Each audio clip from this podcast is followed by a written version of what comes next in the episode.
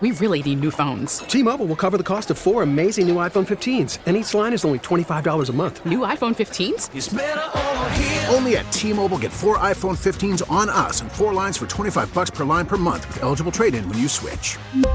Minimum of four lines for $25 per line per month with auto pay discount using debit or bank account. $5 more per line without auto pay, plus taxes and fees. Phone fee at 24 monthly bill credits for all well qualified customers. Contact us before canceling account to continue bill credits or credit stop and balance on required finance agreement due. $35 per line connection charge apply. Ctmobile.com. We get it. Attention spans just aren't what they used to be. Heads in social media and eyes on Netflix. But what do people do with their ears? Well, for one, they're listening to audio. Americans spend 4.4 hours with audio every day. Oh, and you want the proof? Well, you just sat through this ad that's now approaching 30 seconds. What could you say to a potential customer in 30 seconds? Let Odyssey put together a media plan tailor made for your unique marketing needs. Advertise with Odyssey. Visit ads.odyssey.com. Nick Nurse is telling VanVleet to get back into the lane, play defense there because, again, just 0.9 on the shots. Embiid turns, fires for the win. Joel Embiid and the Sixers take game three here in Toronto. And the crowd is silent. That's Kate Scott Alaa Abdelnaby the other night as uh, Embiid hits that last second shot in overtime to win the game. And Ray, I don't know about if you got to see this because I on social media looked and the uh, crew over at NBC Sports Philadelphia, Uh huh. Jim Lynam, Marc Jackson, Amy Fadool, they had the inside camera. Okay, those are always fun. Little celebration there, Amy. and I'm thinking it's mostly you guys thought like, oh, good, we, there's not going to be a double overtime and come right on the air. exactly, exactly. Jim had called uh, overtime early on, and I was like, "Don't say that, Jim. It's not actually free basketball. It costs us a lot. Come on, it costs us our time." But he was such a cool customer during that. That is a the video if you've seen it is Jimmy is everybody that's seen it and done it before, and Marc Jackson is every other person across the Delaware Valley. I think that just lost their minds. Mark couldn't contain it. He literally is running around the studio. Luckily, um, I could actually air that video because sometimes the videos I take at the end are not airable. They're not so safe for work, but they were they were all good on that one. But Jim was he was cool as a cucumber right there. Just said I've- incredible. I've seen the ones with Ray Didinger dropping all kinds of not suitable for work words. We all know we know those, don't we? Well, I Oh, I, the, I remember the- I remember the day of double doink uh, Mm. of Mm-hmm. Barrett Brooks actually jumping out of his seat and running around the set when that actually happened. So we've we've all been there for those moments. But Amy, um, going into the series, I mean, there was a lot of talk about how the Sixers had played down the stretch, the problems they were having, how they weren't exactly peaking for the postseason, and there was a lot of concern about the about the Raptors because they're they're a good team and the Sixers didn't match up with them particularly well. Um, how did you, you know, looking down looking down the barrel of it before it began? How tough a series did you think this was going to be for the Sixers? You- You probably didn't expect them to be sitting here 3-0 right now. No, I predicted Sixers in either six, and actually I kind of thought maybe seven. I thought the Sixers would pull it out just because at the end of the day, you know, Embiid being who he is is going to be your deciding factor because I thought they matched up a little too well. Um, the way that, that Toronto plays, the physicality that they have, and the size, you know, they're just able to throw a lot of different things. And when you go small ball, sometimes that hurts Joel Embiid because they might call a lot of the fouls on him, and you don't want him to get into foul trouble. So it was it was concerning. Obviously, Nick Nurse they they're a very good defensive team, so you didn't think the Sixers were going to be able to put up all these points like they had been doing in the early days of the James Harden trade. It was you thought it was going to be a little bit more like what you saw towards the end of the of the season, which wasn't, as you mentioned, Ray, wasn't necessarily good. They would build these leads and then they would give them right back and either have to squeak out a win over the Pacers or the Pistons, or they would lose those games. And you're thinking, wow, against a better coached, more talented Raptors team, that would turn into a loss going away. So there was definitely some concern. I thought the Sixers, I thought it would go the distance. I thought it would go close to the distance. I did not think that they would solve the Raptors so quickly, but that first game, the Raptors clearly had no answer for Tyrese Maxey, and he was able to do whatever he wanted. He went inside, outside, and then the second game, you know, saw Joel Embiid obviously assert himself, Maxey still, and Tobias Harris, two very solid games out of the gate. So I think that just that three-headed monster, whomever it is, being the third guy to step up, has been so huge for them, and been a surprise because the Raptors they do a lot of junk defenses. I mean, listen, they they run zone, they they run a lot of different things. I mean, Jim will talk about how they they'll run triangle and some box and one and, and things like that. And you're thinking, wow, you know, that usually stymies the Sixers, and it hasn't. Maybe that week of almost like a mini training camp when the the play-in games were going on helped the Sixers get a little bit of cohesiveness when it comes to different defenses that are going to be thrown at them because I thought that they answered everything the Raptors had out of the gates. Even when the Raptors kind of came out strong in game two and game three, you're thinking, uh oh, Sixers answered, and then they put them away.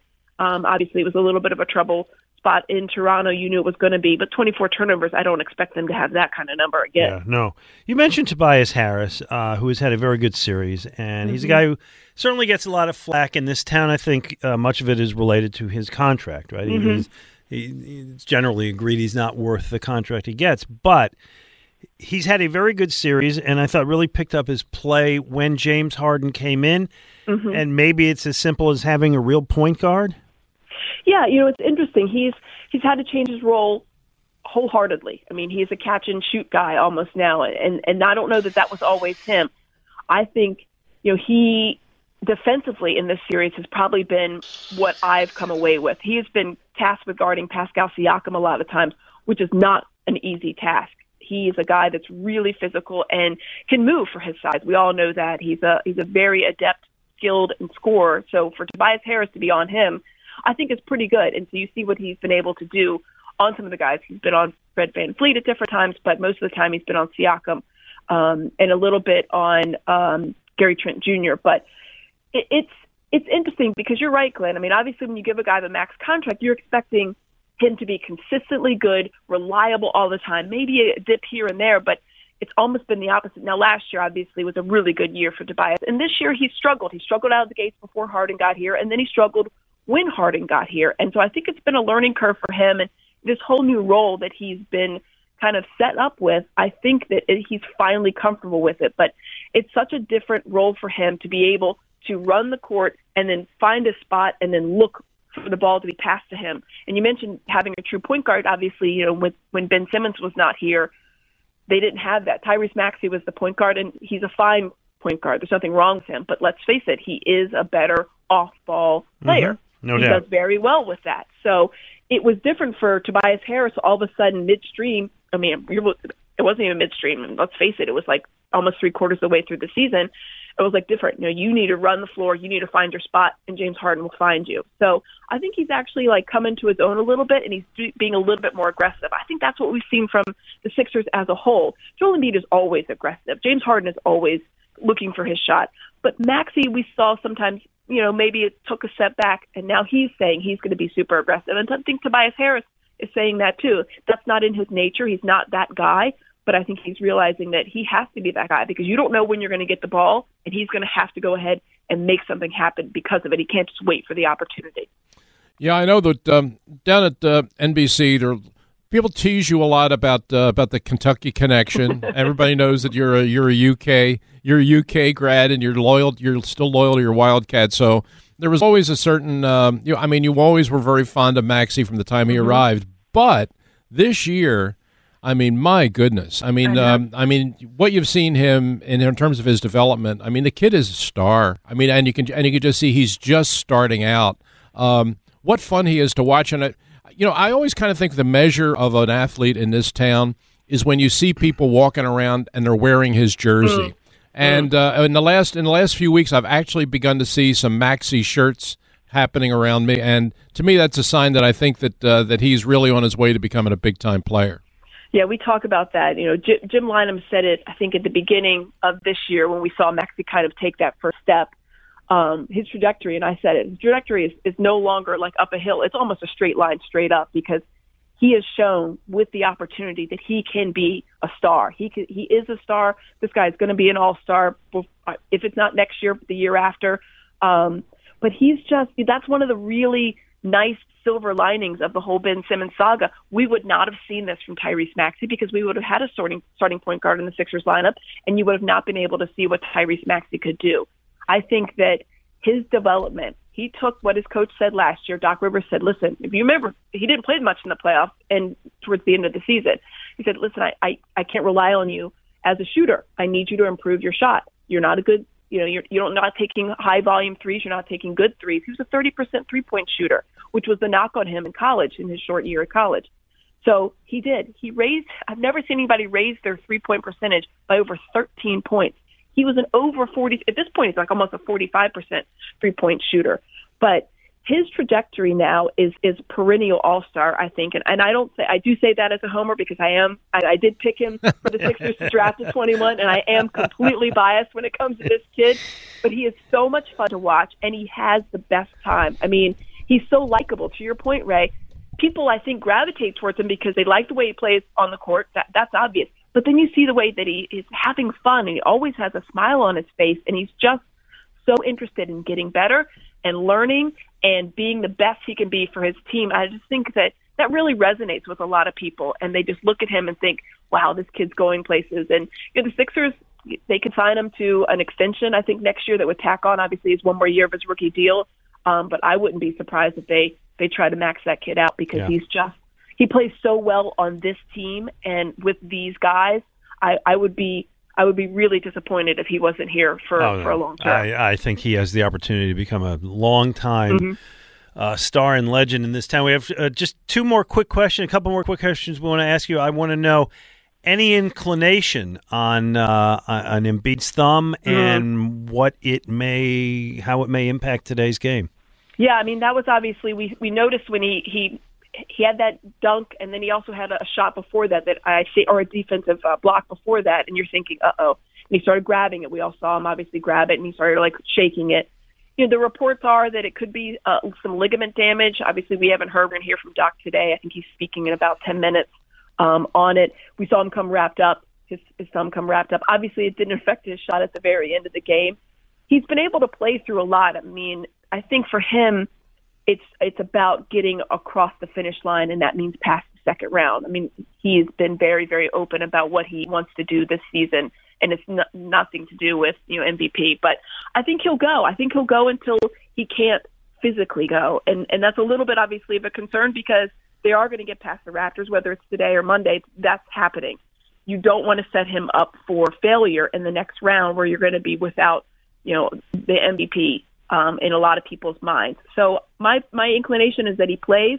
If they can give him any kind of you know break, um, and they don't have to play him the entire game. I mean, he played 45 minutes the last game. Plus, uh, uh, almost all the starters played 45 minutes in the last game. Obviously, with the overtime, it would be really nice to give him a little rest. He can get maybe some treatment, but it seems like, and, and we'll have a little bit more clarity. It seems like it's an injury that's going to linger, and he's just going to have to you know, see how he can play through it, whether it's bandaging it up, whether it's, you know, getting some treatment on it every game, maybe at halftime as well. But, you know, everybody's banged up right now, and you're seeing some of the superstars across the league getting banged up. And it's disappointing because you want everything to be, you know, everybody to be healthy and to be all fair and square. But I think for him, he's going to go until he physically can't move that hand, honestly. Yeah.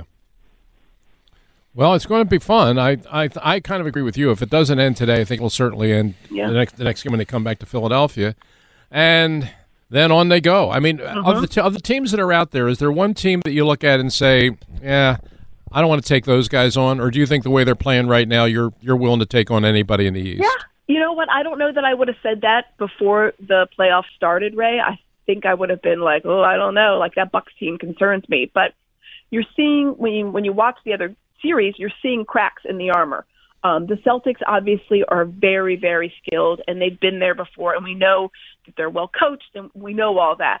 But I, that's probably the only team that I would be like, oh, that that one would be a series. That would be really pretty strong. And but that's already that's if the Celtics get there. I mean, obviously they're up two no two zero. It ain't going to be the Nets, Amy. Yeah, Let's come on now. It's not going to be the. Nets.